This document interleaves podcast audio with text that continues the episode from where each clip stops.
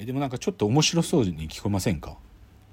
はい、ちょっとよろしく見たくなってきます。なんかそう一見するとその巨人の造形がグロい。もうねきわざと気持ち悪く描いてるから怖いんだけど女性からすると怖いって。でしかもねこう切ったりしするし食われたりするからちょっと残酷描写もあるんで怖いんだけどでもねこのなんていうか、まあ、今の時代に合ってるよねもうまさしくもう今そういう時代でもうロシア突っ込んでってるしさはいなんかどっちの理屈どっちの理屈みたいなことを徹底してやるからなんかもうすごくなんか逆にシンクロしちゃった今の時代にね本当に。じゃあねちょっとこの今日の最後は今日ね、でもきっかけを冒頭言った山田礼二さんという漫画家先生がやってる山田礼二のヤングサンデーっていうニコ生と YouTube でやってる配信番組があるんです。で、うんここから来てんだけど、でね、ちょっとまずこの山田礼二って人ちょっと補足するとね、山田礼二先生って、ビジュアル見るとなんかソバージュみたいなロン毛してて、おばさんみたいなルックスの男なんだよ。男の人なんだけど、はいおばさんみたいな見た目な人なの。けどね、すごい熱い人で、これね、フはいァンたちをね、中二魔王って呼んでる。中二の精神で、今も漫画家、現役の漫画家さんで、しかも中二の精神で僕らを応援してくれる人なの、山田礼二さんって。うんだから、僕は本当に始まった時、2013か14ぐらいからずっと見てんだけど、この山田礼二のヤングサンデーの配信って、僕らに勇気を与えてくれるのよ、実は。えー僕らっていうのは、この場合、男の子だけを指さない。はっきり言って、若者たちのとバイブルだと思う。一番おすすめはね、初期、第40何回ぐらいだったと思うけど、山田礼二の C バージンっていう企画があって、しあの山田礼二先生の最初のヒット作 B バージンっていうんだけど、それをもじった C バージンっていう企画があって、山田礼二先生が漫画の描き方を教えてくれるっていう企画がある、連続企画が。ではいそれ、あの、山田礼二の漫画家教室とか C バージンでググると出てくるけど、今まあありがたいことに切り抜き動画を作ってくれてる人がいまして、山田礼二の漫画教室でググると、すごく短く2回に切り抜いてくれてる10分10分ぐらいの動画があります。でも、これ見ると泣く。はっきり言って、特に多分深谷さん泣くと思うよ。これ漫画の話してないの。どう、どうやって生きていくかってことを言ってるの。なんか、か自分って何、何者なのかな？で、自分って正直言うと挑戦とか、やれる人間なのかな？とか、そういうことを思ってる人の背中むちゃくちゃ押す。で、挑戦をしない人に対してもエールを送ってくれてるので、なんか正直ね、この回の動画とか見ると、もうこれで山田先生のこと超好きになったとか、この動画もうちょっと若い時に俺見れてたら人生変えられたかもとか、すごい熱いコメント書きまくってたんだけど、でも山田礼二の漫画教室、切り抜きのシャープ1シャープにぜひ見ることをお勧めしますよ。一瞬で山田礼二のファンになるし、勇気もらえる。今もそう、40歳になった僕ですら、ああ、まだ俺やれるじゃんって思うぐらい、すごい背中を押してくれる。じゃあ、そそういう山田礼二のヤングサンデーというチャンネルで僕は大好きです。はいで、じゃあその山田礼二先生がさ最近やった進撃の巨人についての考察、彼の、彼独特の考察で超面白いなと思うところ、2つ紹介したい。1、はい山田礼二先生が分析するには、でもこれ僕の分析にも通じるんだけど、進撃の巨人のすごいところは、それまで戦争を描いた作品ってありましたよと。ガンダムだってそうだ。戦争を描いた作品いろいろあった。けど、戦争の向こう側がいるよってことを初めから書こうと決めてたの、唯一の作家だってわけ。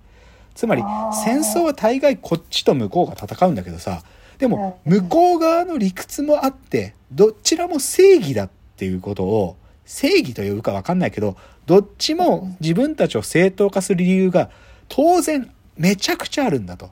で、それがお互いに侵食し合ってくるっていうことを、連載開始時からもう見越してたっていうところから分析するのよね。だから、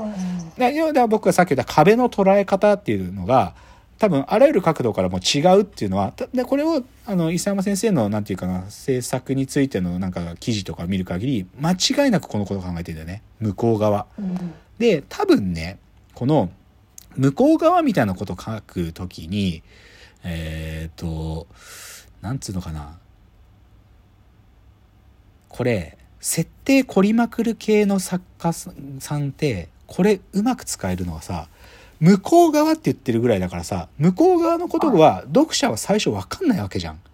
けどさ、作家は向こう側をすでに準備して物語作ってるからとすると向こう側の情報がちょっとずつちょっとずつ明らかになってくるたびに読者めちゃくちゃ驚くのよね。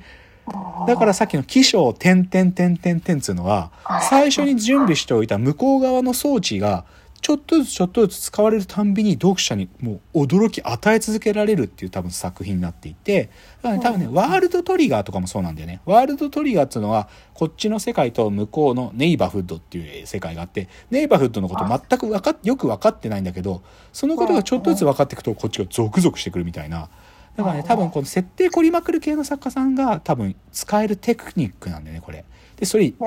テクニックどころじゃなくもうなんか職人のようにやりきったのがこのや伊佐山はじめっていう人だっていうふうに山田礼二先生が言ってた。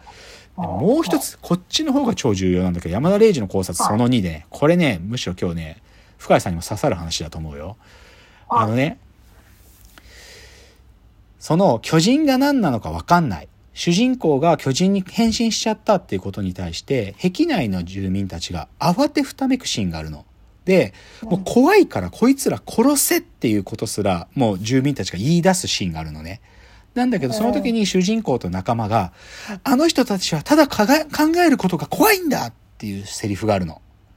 あの人たちはもう考えることから逃げてるだけなんだ。ただ考えることが怖いんだって言ってる、まあ主人公とそれの友達の聡明なアルミンっていう仲間がいるんだけど、そのアルミンが、あの人たちはただ怖いだけなんだ。だからきちんとこの状況がどういうことか伝えられれば、この状況は変えられるんだっていうふうに言うシーンがある。これに対して山田礼二が言ったことを書こうか。あの人たちは考えることが怖いんだというセリフはね、日本人を暗示してるんだと。日本人は考えるのが怖い。なぜなら考えたら絶望しかないから。考えると今までの自分の人生を全否定することになりかねないから考えないんだ。で、お前も考えてないよね俺も考えてないよね考えてるってやつってやばいよねでも、怖がらずに考えなきゃダメなんじゃないの？ということを暗示してるんだっていうふうに解釈するわけ、山先生が。でもね、これその通りと思う。はっきり言って、日本人って考えること放棄してる。それは明らかにこの国のシステムでおかしいよねってみんなが思ってること山ほどある。例えば受験っていう、受験っていうシステム。に教育っていうシステム。もしくはなんか日本人が新卒で入社して会社がなんか首を切れないっていう労働環境の柔軟性のなさのシステムとか。これはどう考えたって日本人おかしいって全員知ってるのに考えるの怖いのよ。なぜなら考えたら自分がやってきたことを否定することになるから。だって自分も受験ってシステムでなんか生きてきたしとか教育ってシステムに乗ってきてやってるからけどこれ考えない限り本当はもう絶望しかないんだよだってこの国終わるんだから。ってことと同じことを「進撃の巨人」の作品の中で語るのよなんかキャラたちが。うんかあの人たちが考えることが怖いんだっつって。でもね、これね、もう、まあ、山田先生はここまで踏み込んで言う。山田礼二先生は、進撃の巨人で書かれてる世界は日本なんだってそこまで言い切るけどね日本を描いている日本っていう世界を描いているっていうそこまで言うけどまあ僕はそこまで言い切らなくてもでも考えることが怖いっていうメンタリティーは今日本人を間違いなく支配してるよね。でそれにまあちょっと補足すればなんか勉強の哲学っていう千葉雅也さんの本とかってこれと同じことを主張してる。で最後の結論違うんだけどね、要は勉強してるやつってキモいよねっていうことを前提として今のになんていうか日本人のマインドメンタリティなんかすごい勉強してなんだよあいつマジになってさキモみたいなこと言われるその今の状況でじゃあキモくない勉強ってどうやったらできるのってことを書いたのが勉強の哲学だけどそもそもその前提が間違間違ってるというか前提の方に疑いを差し向けるべき。だって勉強してるやつがキモいってどういうことだよ。勉強して考えてるやつの方が偉いに決まってるんだしそれ考えてないやつはさみんなで一緒に死ぬみたいなことになるわけだからだって考えてなきゃ打開策生まれないんでだから考えるの怖いって言ってるやつでそいつらをなんかもうなんか怖いってこと認めろよお前らで考えなきゃなんか他のやつも考えてないから大丈夫だよねって言ってられる場合じゃもうないよってこと言ってんだと思う。うんこれね、山田礼二のすごい洞察だと思うよ。これ。先週配信されたやつで僕、ここが一番痺れたね。ああ、そうかと。あ、俺も日本の話考えてたけど、あ、たし、もう、そそうだと。やっぱり、進撃の巨人の主人公たちは、日本人ってものの象徴だなっていうことがよくわかる。うんしかなくなっちゃった最後。でもね、これすごいのって思うのは、伊佐山はじめ先生、進撃の巨人の伊佐山はじめ先生って、大分の日田市ってとこ出身なんだって。で、はい日田って場所って盆地なのよね。盆地。だから、伊佐山先生は、あの盆地の山の向こうに行ってみたいっていう気持ちが原風景にあるので、進撃の巨人を書いたらしいのよ。うんでもこれさ、最近僕が言ってたなんか話に通ずる部分がある。なんか、若者がどこへも行けないっていう気持ち。なんかこの最低な土地に俺はいつまでいなきゃいけないんだ。でも、俺はいつか向こう側に行くぞっていう気持ち。それともリンクする、正直進撃の巨人って。うんうん。で、それは、それは最近僕では自転車でどこでも行ける、スケボーでどこでも行けるって言ってたけど、その、山の向こうに行くっていう気持ち、だから、暗淡たる気持ちにもなるんだけど、進撃の巨人って。でも、海が見たいっていう、海ってものが外の世界にはあるんだよって目輝かせて、海を見に行こうっていう話とかあるんだけど、それってどっちかというと、なんか、壁とか巨人っていう暗いサイドの話じゃなくて、若い奴らが持ってる、あの土地の向こう側がどうなってるんだろうっていう思いを馳せることにもつながってるっていう意味では、うん素晴らしい作品なんです。